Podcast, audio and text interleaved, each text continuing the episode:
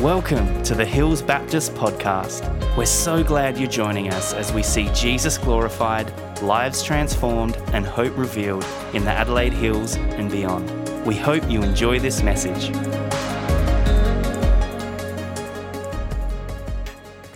When you enter the land the Lord your God is giving you, and have taken possession of it and settled in it, and you say, Let us set a king over us, like the nations around us be sure to appoint over you a king the Lord your God chooses. He must be from among your fellow Israelites. Do not place a foreigner over you, one who is not an Israelite. The king, moreover, must not acquire a great number of horses for himself or make people return to Egypt to get more of them. For the Lord has told you, you are not to go back that way again. He must not take many wives or his heart will be led astray. He must not accumulate large amounts of silver or gold. When he takes the throne of his kingdom, he is to write for himself on a scroll a copy of this law, taken from that of the Levitical priests.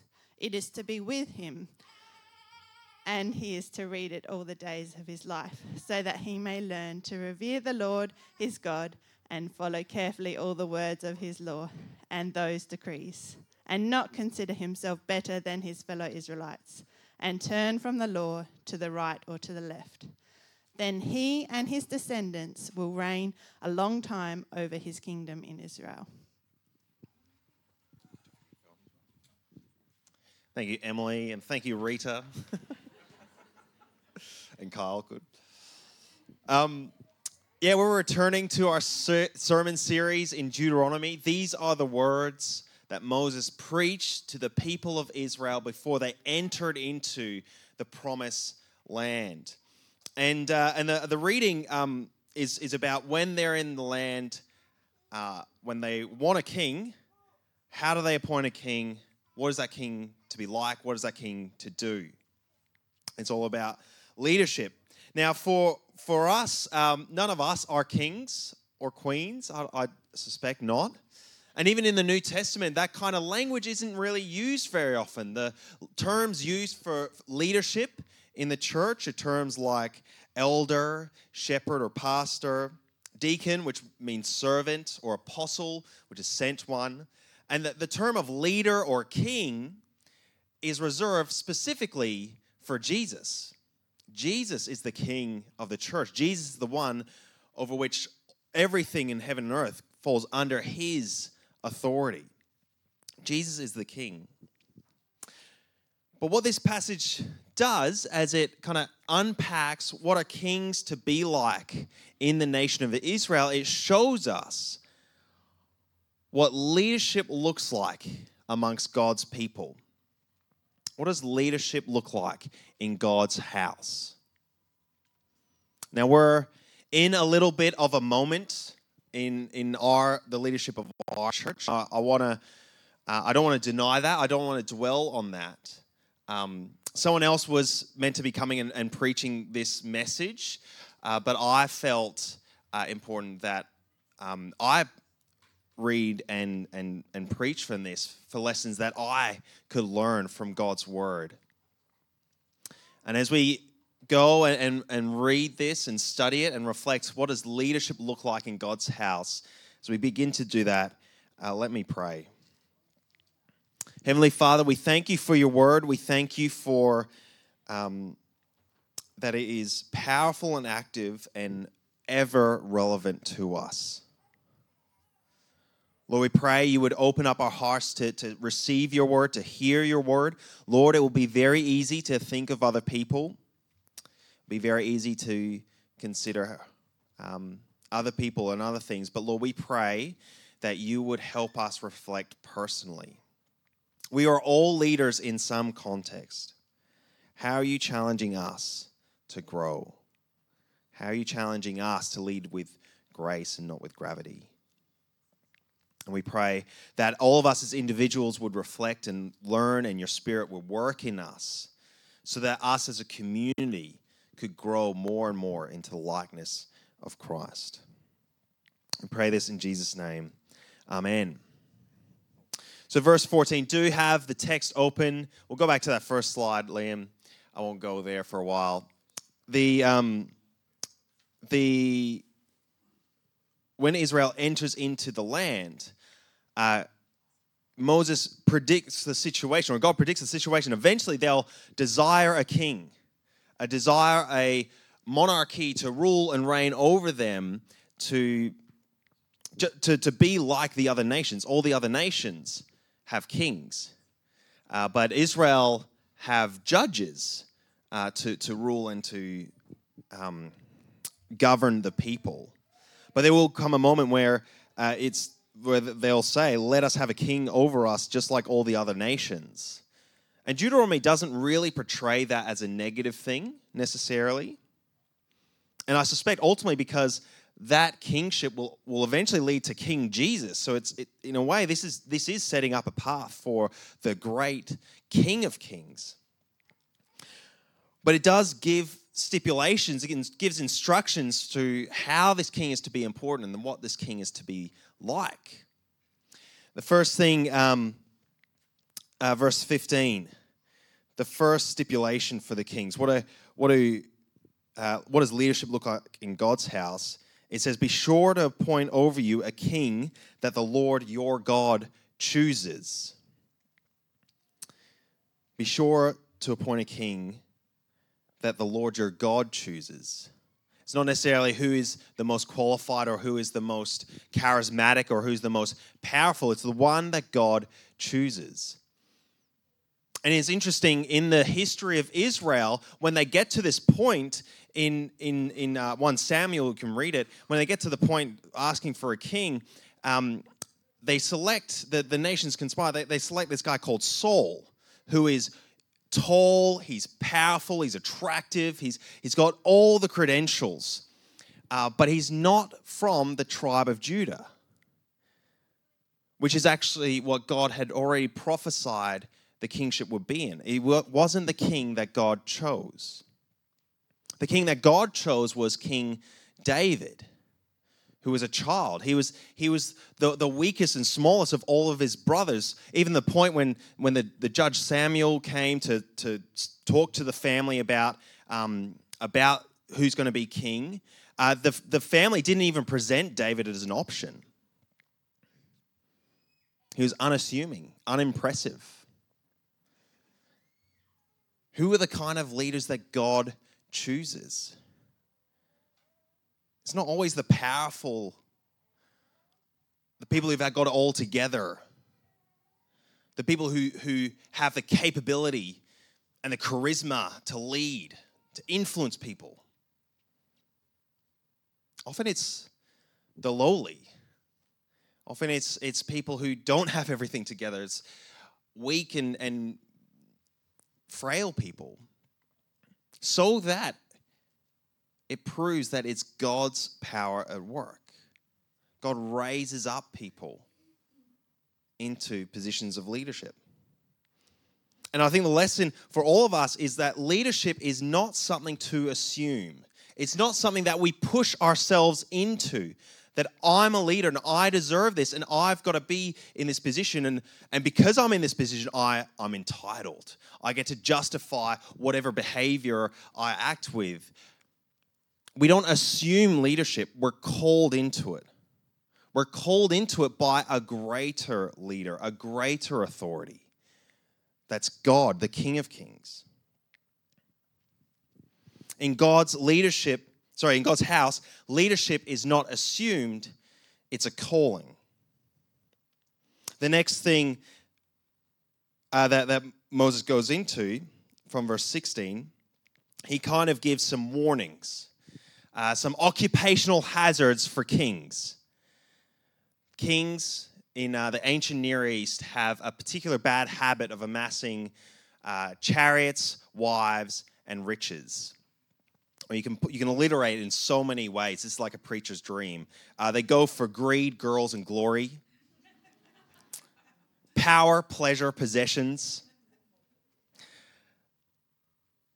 Moses and God through Moses instructs the kings don't chase after those things. Don't use your position of authority and power to gravitate to yourself uh, chariots. He, the first thing he says, you must not acquire a great number of horses for himself, uh, or or make the people return to Egypt to get more of them. And, and the in in the ancient Near East and, and even not that long ago, the way to demonstrate power is to have a big army.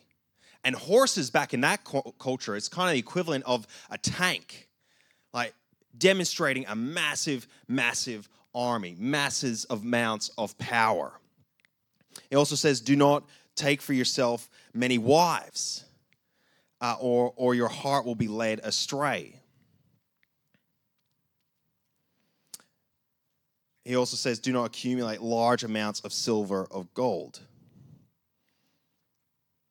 Accumulate wealth and possessions to yourself. Use your position to build great houses, build great things for yourself.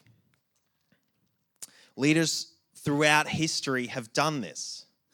And even the Israelite kings did this. David failed on these levels. King Solomon, like, famously had a, over a thousand wives or, or, and concubines. He had a, a, he's known for his wealth, and he's known for the amount of horses that he he had. He he built entire cities to house all the horses and chariots that he'd he'd um, he gathered from around the world, and particularly from Egypt. There's there's also culturally behind this text, there's, there's something deeper going on. All the horses clearly demonstrate power. The taking wives is also a, a, status thing for the kings back there. This is how you make alliances with other nations by taking on wives. Uh, like King Solomon married the queen of Egypt. Uh, and um, beca- that, that became um, an alliance for them. And it's a way to demonstrate power and to mass control globally. And same as wealth. The more wealth you have, the more power you have, the more control you can have over people. And all these, all these symbols are symbols of power and control that kings can have over their kingdom. And this goes against what God is all about. Because the king is not the one with all the power, God is the God with all of the power and the rule and the authority. And the occupational hazard here for kings is they, they lead with gravity. This is a term I learned from a guy, George Savvides, at a leadership conference many years ago. Leading with gravity where you lead, where you gravitate things to yourself. You pull in power, recognition, uh, control. You, you lead uh, so that everything comes to you all the responsibility, all the glory, all the benefits. It's all about you. And this is what Deuteronomy is warning against leading with gravity, using your position to, to meet needs within yourself and that's where the Maslow hierarchy of needs come up. If we can have that slide, we're going to get a bit psychological for a bit. It's not. Why, why do people lead with gravity? Why do people lead in selfish ways? Why do people why do we do that, right? We all lead with gravity. We make it about ourselves all the time, myself included. And psychologists talk about it's because of the the needs that we feel we need to meet. And the, the highest of those is love and belonging, self esteem, and self actualization. And so, leaders or people in any kind of position use whatever means necessary to fill those needs. And leaders use their position to, to, to seek love and gain love and belonging. And I can, I can relate to, I feel that as a pastor and in leadership. I love it when people encourage me. I love it that I love it that I'm loved in this community. We feed self esteem, the respect and the, the value that is put on me as a leader that feeds this need deep inside of myself as I need to be valued. The need of self actualization, of, of identity. What is my purpose? Who am I my core? And to, to, to feed that need by being a leader, being in charge, being the one in control is, is who I am at my corest of core. It feeds that deepest need. And when people use their leadership to, to meet those needs, to fill those needs, that's, that's when problems start happening. That's where we, we begin to fall into self justification because we need to meet those needs. We defend our position. We, we can't let our leadership be challenged. We fall into self indulgence. For look how I'm leading, look at what I'm doing, so I'm, I'm, I can indulge myself in other ways. It leads into selfish leader, leadership. It leads into leading with gravity, drawing to yourself. This is not what leadership looks like in God's house. And go back to that first slide. If that's, if that's what we're not meant to do, what is good leadership? What is godly leadership? It's leading from a place of security and identity in Jesus. The fact that we're called into leadership, not that we've gained that, not that we've taken it for ourselves, but that we're called into. So, our, the core of identity is not that we are a leader or a pastor or a, a dad or a mom or, or whatever else we might be doing. The core of our identity is that we are a child of God. We are chosen by God for this role. He's, he's the one that's given us a purpose. God is the one that's in control. God is the one that shows us grace. And so we can lead with grace, which is not gravity pulling in, but grace giving out, putting others' needs before our own, sharing the benefit and the glory and the recognition and the responsibility of leadership. It's leading as a submission to the great leader, the King of Kings. So in God's house, house, leadership is not assumed, it's a calling. In God's house, leaders lead with grace, not gravity. And in God's house, leaders submit themselves to the great leader. How do we keep from falling into this trap of, of leading with gravity, making it about ourselves? Making it, you know, how can this church fit into my world? Deuteronomy gives us the answer. The instruction for kings is when he takes the throne of his kingdom, he is to write for himself on a scroll a copy of the law, of this law, taken from that of the Levitical priest, is to be with him, and he's to read it all the days of his life, so that he may learn to revere the Lord his God and follow carefully all the words of this law and these decrees. So the only task, the only responsibility given in this in these stipulations for kings, the only thing that Deuteronomy tells kings to do is to write out a copy of the law for himself. The only thing. Now don't don't get confused. Kings are very busy. right? This is a quote Luke uh, Luke Austin during the week. We were talking about it. Kings are very busy very big. Leadership is, like it's a lot of work. There's lots to do. Kings have like people to lead, they've got um, cities to manage, they've got building projects, they've got governance issues, they've got all this stuff going on. And that's not denied in here. But the one thing they're told to do is to write out a copy of the law and keep that for themselves and read it every day. Of course, kings had lots to do, but the highest priority is their identity not as a king and a ruler, but their identity as a student, as a servant of God. That what's more important is not so much about the task that they have to do, but the law that they are to follow. They're students of God, reading his word, writing it out. That's what, that's what students would do, would write out the, the law, the scribes. Write it out. The kings were to do that. And it, it, at the heart of heart of it, it recognizes that and reminds them that there's there's a greater king. There's the King of Kings. They're called into this role not for themselves, but to serve a greater purpose, a greater God. And the result of, of this practice of kings writing out the law and reading it every day, there's a few things that happen uh, as they did that. The first is that they may learn to revere, or um, other translation, they m- learn to fear, fear the Lord his God, and follow carefully all the words of this law and the decrees. The fear of God is a big theme through the Old Testament and into the New Testament. And uh, a way I like to define the fear of God is understanding our place in God's world.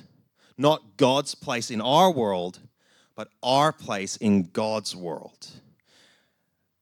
And as the king would, t- would read the word again and again, he would be reminded that he's been chosen into this role. He didn't, he didn't assume it, he didn't take it for himself. He was chosen into it by God, that he has a role to play in God's kingdom and it removes that that sense of gravity of it's all about me and this is my world, my kingdom. It, inst- it, it grows fear in there, in him, the fear of this is God's world, and God's a big God, and God's the God that's in control. And what's my place? Submitting to Him, obeying His laws and his decrees.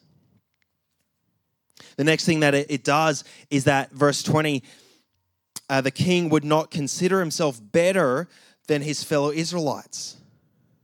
That the king wouldn't think that he's better than everyone else, that he's on another level, that he's, he's unaccountable.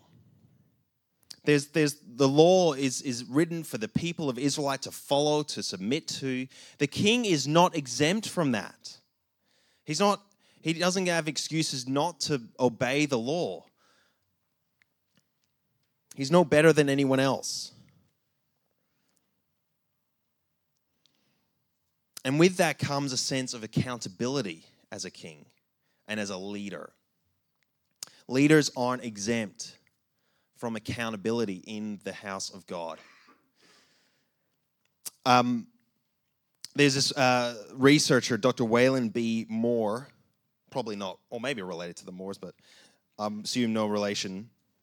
But they did this study where they uh, they um, surveyed 200 ministers who revealed that they had committed adultery in, in as as pastors or uh, ministers. So, a very interesting um, study. Talking with each one, it was discovered they had four things in common. Four things. The first, that they never believed that it would happen to them. That was the first thing. They never thought, this would never be me. I hear about these, it would never be me. I'm better than that. They thought that. The second thing is that they each had regular contact in contact in their ministry with an attractive lady or with someone. So there's access, there's someone. That was the second thing. The last two are really interesting. The third one is that none of them were in any sort of accountability group. They didn't meet regularly with other Christians to keep accountable, that they were separate in their leadership, taken out of um, accountability and out of uh, a wider corporate authority. They weren't accountable. They didn't feel that they were accountable to anyone else because they were the leader. They were in charge. Everyone else was accountable to them, but they weren't accountable to anyone else. They felt they were better than, than others. And the last one is that each had little or no regular quiet time for personal feeding and confession. They weren't in the Word, they weren't spending time submitting themselves to God's word and God's law. And that that was the the four things in common these 200 ministers who committed adultery. Removing themselves from accountability and removing themselves from submitting to God's word not reading it not giving themselves over to it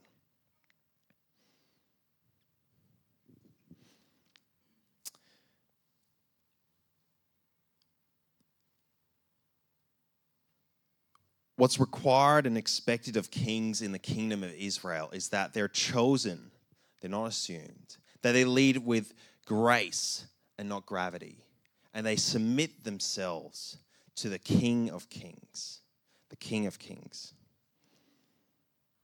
Now, there's one who comes later in the line of King David, who was the king that God chose. There was one who came after him, who came, was sent by God, and he ruled over Israel and he rules over the world. But how did he rule? What was his great inaugural victory that earned him the right to be king? That, that his great act of king wasn't sitting up on a throne and, and making everything about himself, but actually dying on a cross and giving his life so that everyone else, so all of us, might be forgiven, might be saved, might be restored, might be invited into the family of God. All of us have, have, have needs, right? All of us in any position of leadership, we need to be loved. We need to belong. We need to have self actualization. We need to understand where our identity is and have an intrinsic self of value and an, an identity. And what Jesus does is he gives us that. He died on a cross and he rose again to give us life, to give us a new identity as the children of God, give us purpose, give us value. He gives us love. Our Heavenly Father loves us beyond what we can ever imagine. And so, as, as leaders, as, as individuals, we, we don't need to keep leading with gravity or doing things, making things about ourselves so we serve our own need. We chase our own sense of identity with the things that we do and how we lead because we know that we are filled by the love of God. We are filled by the love of God. We don't need to chase that anywhere else. A God who loves us even in spite of all of our failings, even in spite of betraying Him and our selfishness and our brokenness and our hurt. He loves us. He loves us. He loves us.